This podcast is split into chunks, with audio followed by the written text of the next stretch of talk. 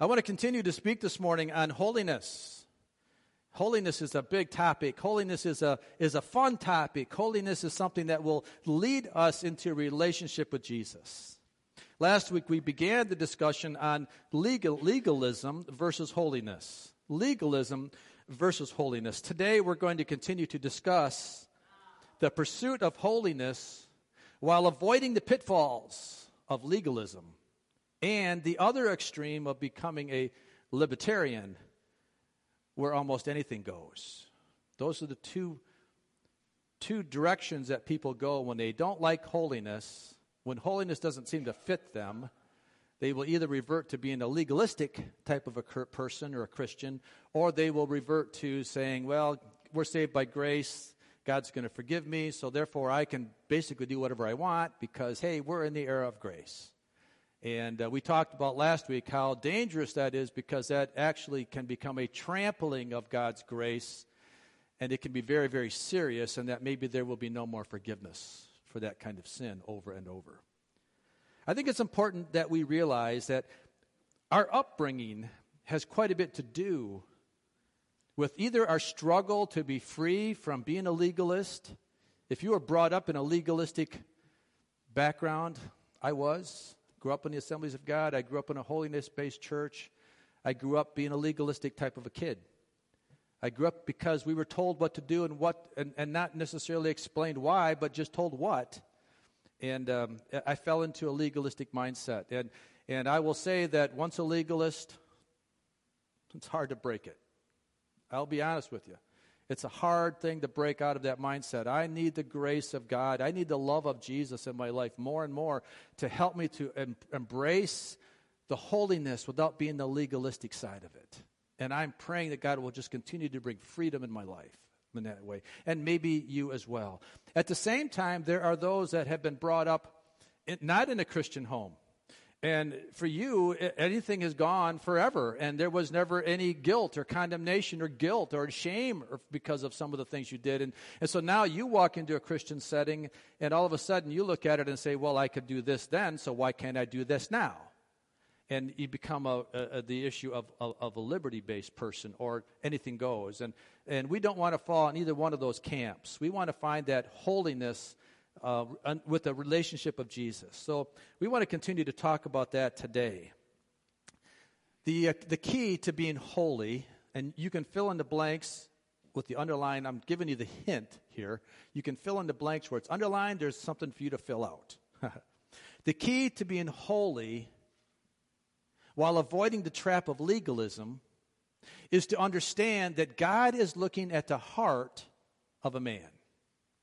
And if that heart is holy, then God can have a relationship with him where holiness and relationship are a product of God's love. We aren't doing the things of holiness to earn God's love. Do you understand that? We're not doing that to become saved. No, we are living a holy life. We are living a righteous life. We're living a sanctified, set-apart life as a product because we're saved. Because Jesus died for us and his saving grace saves us, then I have a desire in my heart to live for him and please him in an uncompromising way, not in a legalistic way, but is but in a way of love and appreciation and gratitude.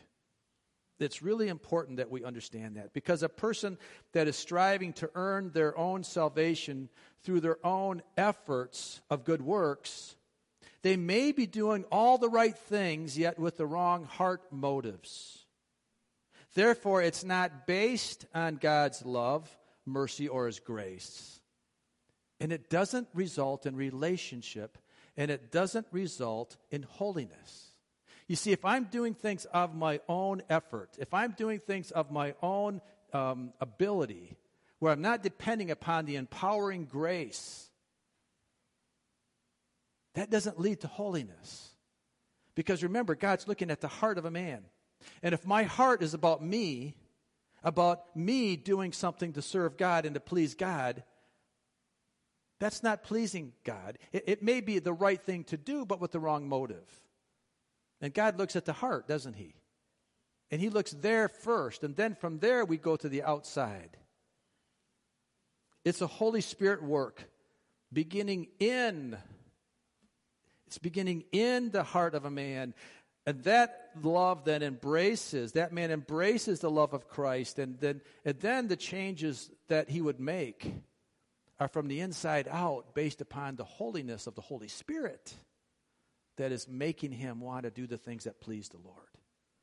So as we continue to move forward, it's my prayer for all of us that we would welcome the transformation, that we would welcome the power of the Holy Spirit to transform us so that we could do and live in the fullness of holiness in a way that pleases the Lord. And I, that we would anticipate and welcome the changes, because there are going to be changes. We are not holy when we come into this world. We come into this world in a sinful, broken relationship.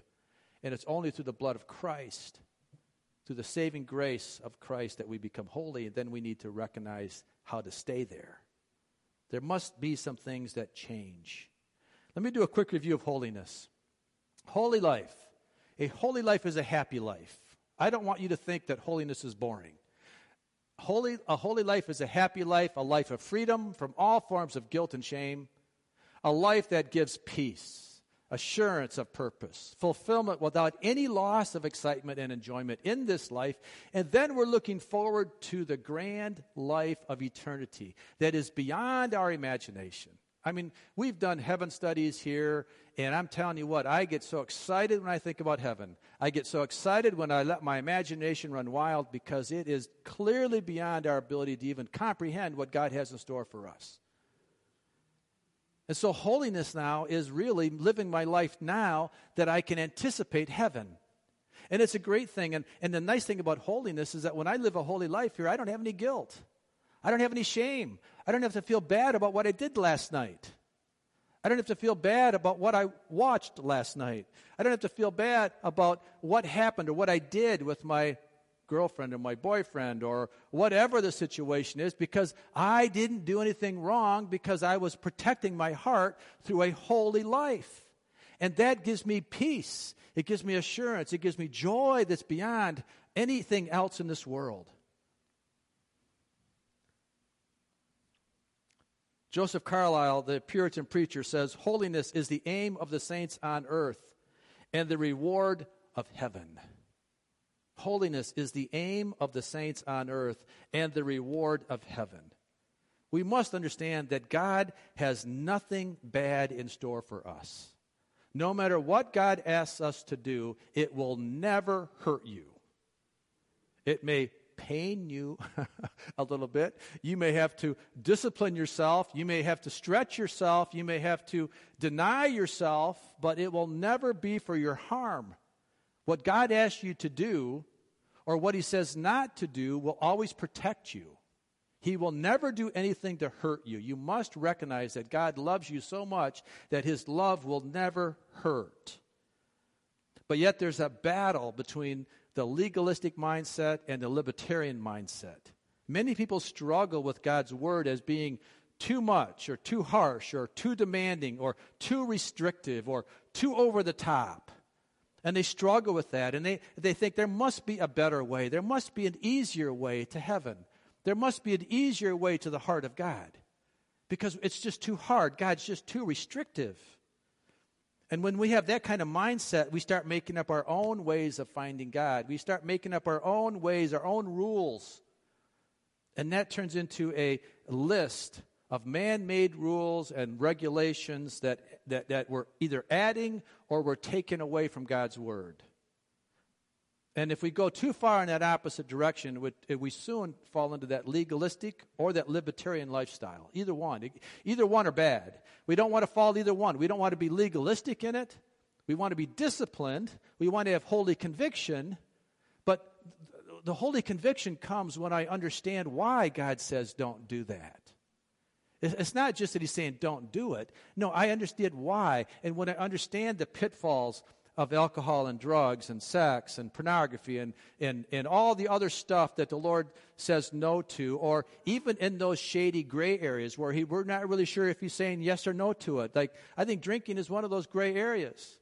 But I think when we take a look at it and see for what it really can do or really where it leads us, I think our heart, if we're chasing after God in a holy way, if we truly are seeking Him and want to be as close to Him as we can, we won't allow any of those gray areas to turn dark on us. And so, quite honestly, my recommendation is just to say, no, thank you. Let's just not even go there. I mean, it's not going to do anything good for you. I, I, I don't want to... I've never heard... Let me just say this and move on. I've never heard anybody that is a drinker ever say that that made them better. But I know of people, myself included, that say when I when I can say no thank you, I don't have regrets. I don't have to worry about anything. I don't have the hangover. I don't have the hangover of regrets and shame and guilt. Amen. And therefore I have joy and peace. All right? So let's there are some things like that that when I know why I don't do some things, when I know why uh, we don't watch certain movies and d- certain things, it helps me to just not do them. And when I can just not do them, it's not legalistic. It's a holy conviction. And I live by holy convictions because I know why.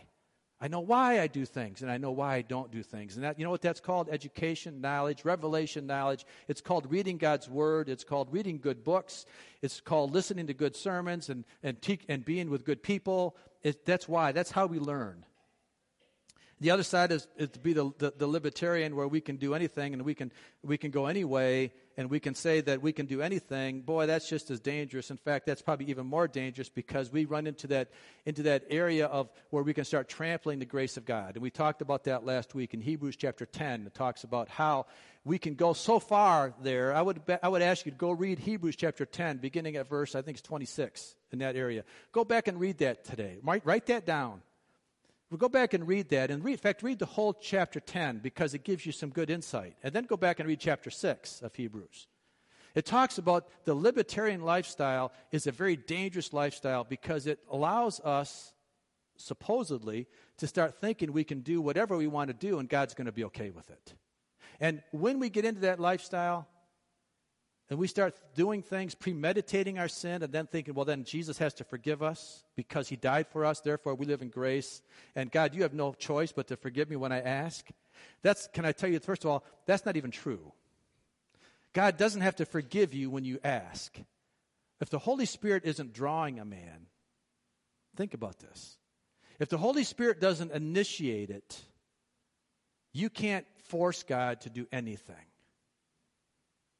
Now, thank God the Holy Spirit initiates th- uh, the pull, the call to us on a regular basis. But I will say that a man can can say no to the Holy Spirit too many times. He can reject the Holy Spirit one too many times, and the Holy Spirit will say, fine, I'm going to stop drawing you. Have it your way. And the Bible says that that at that point that God turns that person over to their reprobate mind. And he says, okay, fine, if, if you want to live that lifestyle, fine. Live that lifestyle, your choice, your consequences, but I'm done. There can that can happen. If you if uh, but if you feel the pressure, if you feel the the, the the the tension, if you feel the angst when you hear sermons like this, rest assured that the Holy Spirit's still drawing. But don't test them in it. Don't push them away. It's time to repent. It's time to say, Father, forgive me. It's time to say, Lord, forgive me one more time. And then start living in that lifestyle of holiness. I referenced a book last week, and I'll reference it again this week, a book written by Doctor Michael Brown. The title of that book is Go and Sin No More. It's really a good book. He says this. He says, the fact is, there is no need to bounce from one extreme to the other. In other words, legalism or libertarianism. Libertin- somebody say it with me. Libertarianism. Wow, that's a hard word. Libertarianism. There's no need to bounce between those two extremes. Rather, Spirit-empowered holiness, not sin-driven license, is the biblical option to legalism. Spirit-empowered holiness. Not self-holiness, not self-justifications, not sin-driven license, not legalism of any sense in the, in, in, at all, but Spirit-empowered holiness. So I want to take the time today to emphasize and learn more about what that means for us. Last week, remember, the source of holiness in a person comes as a result of having a true relationship with Jesus through the power of the Holy Spirit, and it's all based on love. Holiness is a direct result of a person's having a true relationship, capital letters, relationship with Jesus, and having the empowering grace and the power of the Holy Spirit that would help us to live in obedience to every word that Jesus spoke. I think that the writer in John says this about obedience. John chapter fourteen, verses twenty-three and twenty-four. Jesus says this, "Anyone who loves me will obey my teaching. My Father will love them, and we will come to them and make our home with them. Anyone who does not love me will not obey my teaching. These words you hear are not my own. They belong to the Father who sent me." I don't think we need to really explain that passage too much. It's pretty clear, isn't it? Anyone who loves me will do what? Obey. And then what will happen? My Father in heaven will love them in a different sense than just loving all mankind. He will love them as a father, because when we become a child of God through salvation, through the blood of Jesus Christ, we're adopted into a new family now. And we have a Heavenly Father now. And that Father has a fatherly love for us that is a love that is bigger than just the love of a creation. It's the love of a Father that cares about you and that will discipline you and discipline me and reward me and bless me and bless you based upon the things that we do in obedience to Jesus. There's a lot of ifs in the Bible when it comes to blessing. There's a lot of ifs when it comes to God's favor. God loves everybody, but he favors and he blesses his children. And his children are the ones that have accepted Christ and then through a holy conviction obey him over and over again. And we don't play the game of how close can I live to the world and still be a Christian. There's nothing pleasing in that. How close can I live to the world and still be considered a Christian? What a, I'm going to say the word, stupid mentality.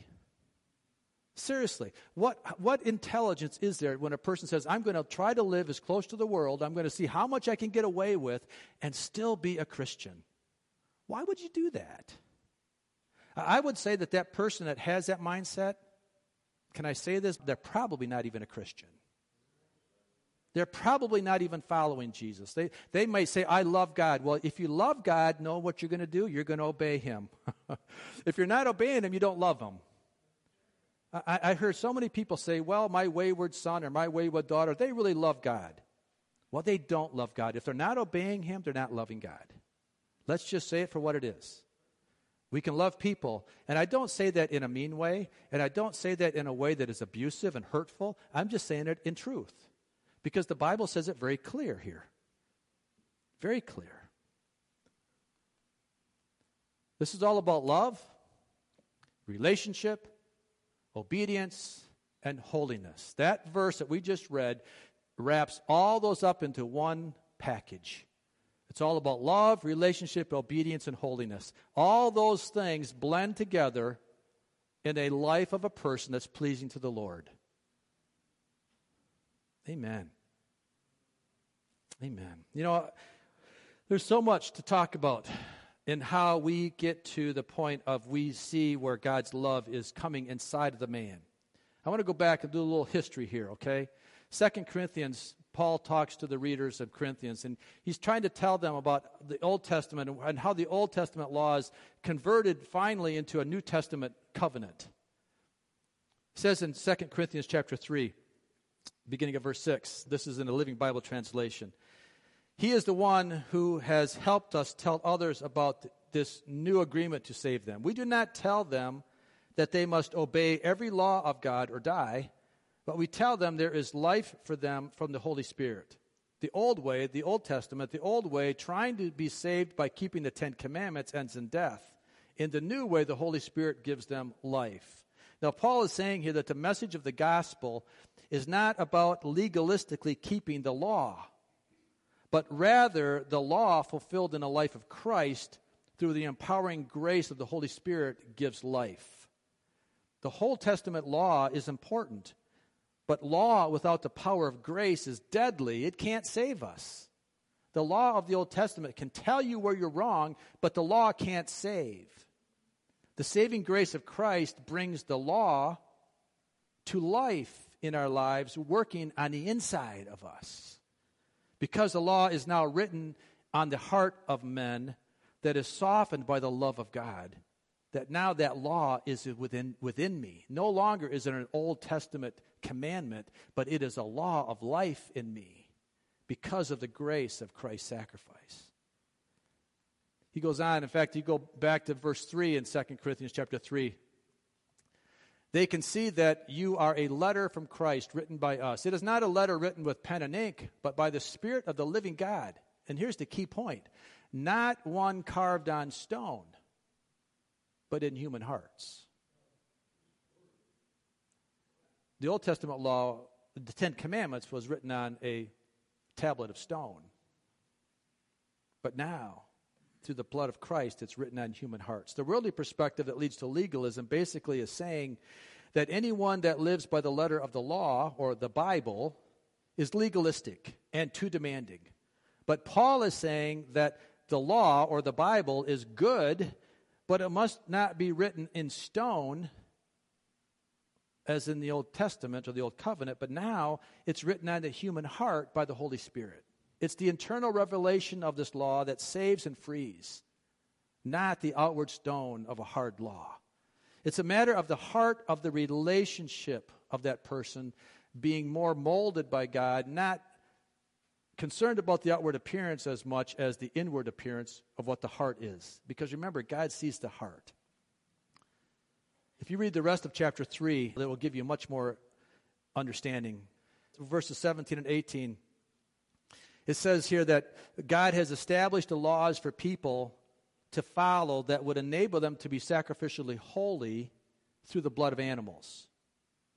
But once Jesus came and became, became the perfect sacrifice, and he eternally removes the sin, whereas the animal sacrifice was a temporary sin covering for a year. But Jesus' blood eternally removes it. And now we move from an outward motivation to an inward motivation because we're motivated by love through the indwelling and empowering grace and work of the Holy Spirit that now lives in men once they've received Jesus as their Savior. Second Corinthians three, seventeen and eighteen, the Lord is the Spirit who gives him life. And where he is, there is freedom from trying to be saved by keeping the laws of God. But we Christians have no veil over our faces. We can be mirrors that brightly reflect the glory of the Lord. And as the Spirit of the Lord works, where? Within us, we become what? More and more like Jesus. Man, that's powerful. To think that the Lord is going, that, that the Holy Spirit's going to work inside of Jeff or Chad or Angel or Jim or even me. He's going to work inside of us, and he's we're, and, and he's going to make us more like Jesus. It's not me making myself like Jesus. It's not me being religious. No, it's the Holy Spirit. It's the power. That's the beauty of God's holiness, is that it's based on the inner heart of a man. And that is exactly what God intended for us, because that's the way God intended creation from the very beginning. He made Adam and Eve holy on the inside. He gave them a heart image of his heart. That's how we were created, in the image of God. We talked about it in the Sunday school today. The image of God that we're created in is not with our ears and eyes and nose, but it's in the, it's in the heart image. We have, we're, we're the same creation as God inside in the heart. That's why I can't be satisfied until I have God in my heart. That's why I truly can't live a life in this world and be content until I have the power of the Holy Spirit indwelling in me, making me more like Christ. As we become more and more like Christ, that's the place that God can have relationship with us. That is how God had impregnated the law of God on Adam and Eve's heart in the spirit of holiness. Because Adam and Eve were holy, God could walk with them in the cool of the day. He could come into the garden and they could walk and talk. And, you know, um, it's an amazing thing. I don't know how much Adam was innately given by God when it came to knowledge. But I do know that they had relationship, and so God could speak into Adam and Eve's life on a regular basis. He didn't have a Bible. They didn't have the Old Testament. They didn't have the New Testament. They didn't have any of that. They just had the relationship with God the Father that would come down and walk with Adam and Eve. Why? Because they were holy. Because they didn't have sin in their life, because they had nothing to block that relationship, and they could have holy communion, and God could impart wisdom and knowledge and revelation to them and give them great responsibility. But then sin came into the world. Sin came in and it destroyed it all. It broke the relationship. The heart was then hardened. The law that was written on Adam and Eve's heart no longer could be written on it because the heart was hardened by sin. The relationship hardened the heart. And so now God came and more men and women were born and raised, and the, the, the, pot, the world was populated, and God had to have a way of communicating, but he couldn't communicate to them anymore like he did with Adam and Eve because the heart was hardened. So the only way he could give them law was through the stone, was through a tablet, and an outward law. And that was how they had to do it. They had to live the outward law, and then they had to have animal sacrifices on a regular basis to atone for their sin temporarily until the new covenant came, which is Jesus Christ. Does that make sense? Matthew five, seventeen. This is Jesus speaking. He says, "Don't misunderstand why I came. It isn't to cancel the laws of Moses and the warnings of the prophets. No, I came to fulfill them and make them all come true." So Jesus, in, when he came in the New Testament as, as, as God in, uh, embodied in human form, he didn't come to erase all of the laws of the Old Testament. He came to fulfill them, meaning that the moral laws of the Old Testament still apply today. Now, thankfully, the civil laws and the social laws of Israel, the laws of sacrifice and the codes of their eating uh, habits and all that kind of stuff, that doesn't pertain to us because that was their law at that time for that people, but they're not the moral laws. But the moral laws, the righteous laws of God, as in the, the Ten Commandments, they're still for us today. And Jesus didn't come to cancel the moral laws. He came to give them power to give us life. Amen. He gave them, the moral laws aren't abolished. They're fulfilled. And now they're not just written in a book anymore. They're written on our hearts. The Holy Spirit writes them on our hearts. And that's how Jesus fulfilled them. So I just want to stop and pause you just for a minute. I want to make sure that we're getting the point made and make sure that everyone's getting a clear understanding of what, what we've been talking about. God created men to be holy so that man can have a relationship with God the Father. It's impossible for a man or a woman to have complete inner peace unless they have a heart of holy relationship. It's impossible. It's impossible for a man to have peace in his heart without the presence of the Lord. They might have temporary respites. They may have temporary moments of joy, but it's impossible to have peace. No matter what the world says and all the wisdom of mankind, there is nothing in this world that will give peace and a true sense of contentment until a person surrenders and submits to the spirit of holiness given by the Holy Spirit. Men will chase after it. They'll try to fill it up with everything they can. They will try to um, erase the void. They'll try to fill it with all kinds of stuff. You can throw away all the self-help books. You can throw away all those books that talk about the ways that are going to make you fuller and make your relationships better. If you don't have Jesus Christ in your life, those books mean nothing. I will tell you they mean nothing. The only book that will satisfy you is the Bible. And you get in and you understand the Word of God and you understand and start applying biblical concepts to your life, revelation knowledge of your life, that will bring peace. That will bring contentment. While on the other hand, the devil is doing everything he can to try to twist it all around. He's still trying to get us to look and work on everything else except the Bible, except holiness, because the devil knows the truth. He can't tell it, but he knows it. He can't speak it because he's a liar, but he knows it because he saw it. He saw heaven in its grand, grandeur. He saw heaven in its perfect peace. He knows what it's about, but he rejected it. He has no way to get back to it. So therefore, his plan is to take you with him and me with him. He wants to destroy all that he can and take as many as he can with him because he knows the truth. He just can't speak it. And we all know people, and maybe we were at one like them, that have chased after everything we can in this world to try to fill that empty void in our heart. We try to chase after things, wealth, toys, recreation, drugs, alcohol, sex, whatever it is. We try to fill this, this gap in our heart with something else that's trying to give us pleasure and peace, and it just doesn't work. It just doesn't work. Ecclesiastes, Solomon, the wisest man of, that ever lived, is a good example. I would encourage you to go back and read the whole book of Ecclesiastes. There's so much in it. He says in this chapter two, verse ten and eleven, Solomon speaking, he says, I denied myself nothing my eyes desired. I refused my heart no pleasure.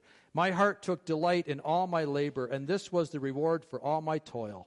Yet when I surveyed all that my hands had done and what I had toiled to achieve, everything was meaningless, a chasing after the wind. Nothing was gained under the sun. And then he says a little bit later in that verse, he says, this is this is the only answer that a man, that a man will find that will give him peace. Beginning of verse twenty-four, a person can do nothing better than to eat and drink and find satisfaction in their toil. This too, I see, is from the hand of God. For without him, who can eat or find anything and find enjoyment? To the person who pleases him, listen, to the person who pleases him, God gives wisdom, knowledge, and happiness. But to the sinner, he gives the task of gathering and storing up wealth to hand it over to the one who pleases God. Amen. It's my hope and intention that we're making holiness our goal, our aim here, so that we can then Uh, have a meaningful life in this life. So now I want to give you four or five suggestions. How do we do this? How do we live a holy life without falling in the trap of legalism? Because it's easy to it. It's easy to, to begin down the path of holiness only to find ourselves maybe getting cooled off in our love or cooled off in this thing, and all of a sudden we, we just we know what we're supposed to do, so we just keep doing it, but maybe we forget why we're doing it. So here's a, here's some suggestions. Number one, make every effort to keep your first love. Make every effort to keep your first love. Do you remember the moment that you were saved? Do you remember the joy that you felt? Do you remember what it's like to have that load of sin lifted off your back and the, the freedom you felt? Seek that. Don't let that slip away. Remember your first love. Keeping our focus on the love of God is the key to keeping our heart away from an earthly focus. If we focus on the earth too much, if we focus on the things of this world too much, we will have a tendency to cool off our love. Colossians three, verses one through two. Since then, you have been raised with Christ. Set your eyes, set your hearts on things above, where Christ is, seated at the right hand of God. Set your minds on things above, not on earthly things. The more I keep my eyes focused on heaven, the more I keep thinking on eternal things, the better off I'm going, the better chance I'm going to have in keeping that first love alive. Don't get too enamored with the things of this world. Matthew six, nineteen and twenty-one through twenty-one. Do not store up for yourselves treasures on earth, where moths and rust and vermin destroy, and where thieves break in and steal. But store up for yourselves treasures in heaven, where moths and vermin do not destroy, and where thieves do not break in and steal. And this is the key verse. For where your treasure is, say it, there your heart will be also. So if your treasures are here, your heart will be here. Versus if your treasures are in heaven, your heart will be in heaven. You know what that helps? That helps us keep our first love alive. That helps us to do the things without being legalistic. It helps us to do the things because we love God and because we're cherishing our relationship with Him.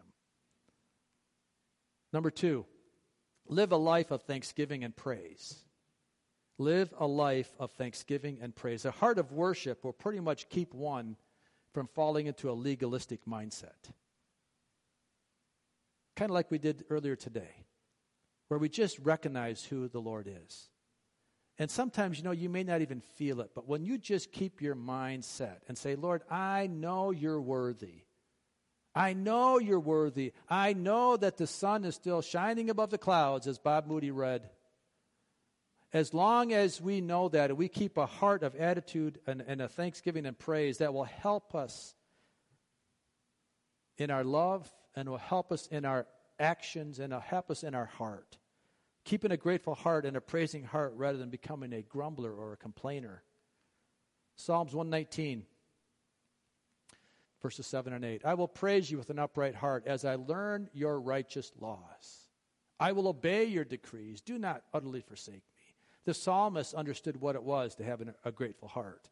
I will praise you, and I will learn your righteous laws, and I will obey them because of thanksgiving. A person that is truly in a loving personal relationship with the Lord will have a natural and authentic sense and desire to be thankful for the provisions that God brings. You may not be the wealthiest person, but you can be the most thankful person. You may not have the newest car, but you can be thankful for the one that you have.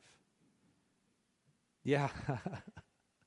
Yeah, you may not have the biggest house, but you have a roof over your over your head, and I can be thankful for that, and I can have a grateful heart for that, and I can say, Lord, thank you. Thank you for from keeping me from the from the grip of greed, thinking I always have to have more, always have to have better than a neighbor. No, thank you. I can have a thankful heart.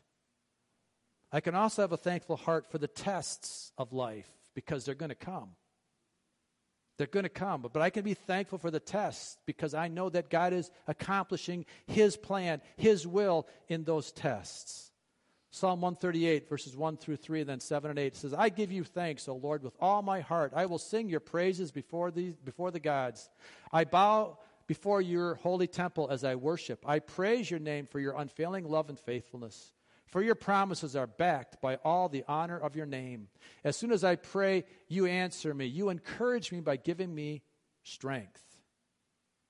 But then he goes on to verse seven. He says, though I am surrounded by troubles, you will protect me from the anger of my enemies. You reach out your hand, and the power of your right hand saves me. The Lord will work out his plans for my life, for your faithful love, O Lord, endures forever. You see, God is in all things. And, and, and as long as you're a righteous man, and long as you're living a holy life, everything that happens to you will work out for your benefit according to God's word. Amen? Live with a life of gratitude. Number three, be very conscious of your sin and shortcoming. To avoid a legalistic mindset, be very conscious of your sins and your shortcomings, because we all have them. Don't try to ignore them. Don't try to run away from them. But be aware of them. Be conscious. Once again, a person that has a true relationship with the Lord will always have that first look at himself rather than having a comparison with other people. I'm not going to compare myself against Joe. And as long as I'm better than Joe, I'm good. No, I'm not going there. I need to read scriptures like it says in Psalm one, Psalm, Psalm eleven. The Lord is in his holy temple. The Lord is on his heavenly throne. He observes everything, everyone on earth. His eyes examine them. The Lord examines the righteous. Did you hear that? The Lord examines the righteous, but the wicked, those who love violence, he hates with a passion. Examine yourself. But I thought you said God loves everybody, Mike. Well, he does. See, but the problem here is that people that continually fall back on a love card, God loves me, God loves me, they're probably also the people that are not recognizing that God has another card called justice. God is both loving and God is just. We often want to just see the loving side of God. We have to make sure that we are loving the things that God loves, hating the things that God hates. and doing it with a heart of holy conviction, not a heart of legalism, not a heart of judgment, not a heart of condemnation, not a heart of self-righteousness, but a heart of, Lord, I love you, and I want to do the things that please you, so examine me. Examine me. Psalm twenty-six, verses one through three. Vindicate me, Lord, for I have led a blameless life. I have trusted in the Lord and have not faltered. Test me, Lord, and try me. Examine my heart and my mind, for I have always been mindful of your unfailing love and have lived in reliance in your faithfulness. Go back and read these verses. Go back and let these verses sink in. Paul said, Paul warned those in the Corinthians, in the Corinth uh, church. He said, examine yourselves to see whether you are in the faith. Test yourselves. Do you not realize that Christ Jesus is in you, unless, of course, you fail the test? We are to examine our hearts. Again, not a legalistic mindset, but in a way of holiness, holy conviction. Lord, am I really living for you the way you want me to? Examine myself. And then finally, number four, learn to appreciate the beauty of holiness. Learn to appreciate the beauty of holiness. When we can understand that holiness is the exact representation of Christ. Let me say that again.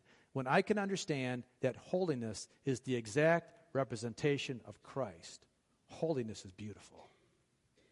Holiness is something to be desired. Holiness is something I want to attain. Because until I can become the representation of Christ, I can't have a relationship with God. Because God has relationship with those that are holy. Jesus prayed for us. John seven, chapter seventeen, verse twenty. This is Jesus saying, I pray also for all those who will believe in me through their message, that all of them may be one, Father, just as you are in me and I am in you. May they also be in us, so that the world may believe that you have sent. That's relationship. That's the beautiful thing that Jesus is praying, that we would see the beauty of being holy as God sees holiness, so that we can have relationship. That's beautiful. Jackie, if you would come. I want to conclude this morning. I just want to review. The key to being holy while avoiding the trap of legalism is to understand that God is looking at the heart of a man. And if that heart, meaning your heart, meaning my heart, if our heart is holy, then God can have relationship with us. Now, I understand that we're not perfect. And this is not a message of perfection. This is a message of repentance. This is a message of God's empowering grace. This is a message of hope, knowing that as I'm yearning to be more like Christ, as I'm striving to be more like Christ, I have a holy conviction that is based on God's love for me, and that I am simply a big mirror reflecting that love back to God through my obedience, through my holiness, because God loves me so much. Examine your heart and say, Lord, am I holy enough? Have you forgiven me? Would you please forgive me, Father? If I, if there's any sin in your life, if there's anything that would be a hindrance, you can take care of that right now by saying, just forgive me. Forgive me, Jesus. I truly, truly need your wisdom. I need your forgiveness. Thank you, Jesus. Thank you, Jesus. All right, now let's sing the song that Jackie's playing, and let's celebrate a little bit here. Let's thank him for what he's done. Amen. Thank you, Jesus. Oh, come to the altar, the precious arms are open wide. Forgiveness was bought with the precious blood of Jesus Christ.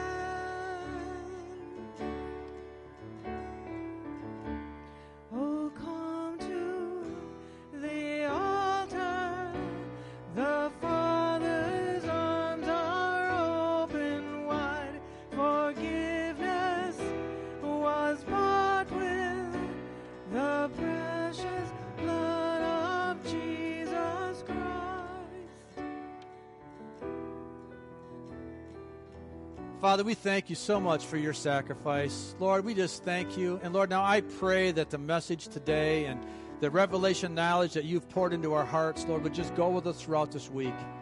Lord, let us not forget what we're, what we're learning. Let us not forget what it means to apply the blood of Christ to everything in our life. Lord, that we would seek holiness, that we would seek you, Father, from, from the inside out, that we would invite your presence with us to go with us throughout this week and to protect us, protect us from the temptations of this world. Lord, just give us victory. Help us to walk joyful, Lord, and, and let people look at us and, and say, what is what is going on with you? What's happening? And we can say it's all because of Jesus. Let us live with the outpouring of the Holy Spirit in our life throughout this week. Pray your blessing on us all today. I rest, I pray, God, your conviction would stay with us. Your Holy Spirit conviction would go with us as well. We thank you, Lord, for who you are. We give you praise. We give you glory. In Jesus' name. Amen. Amen. Be blessed.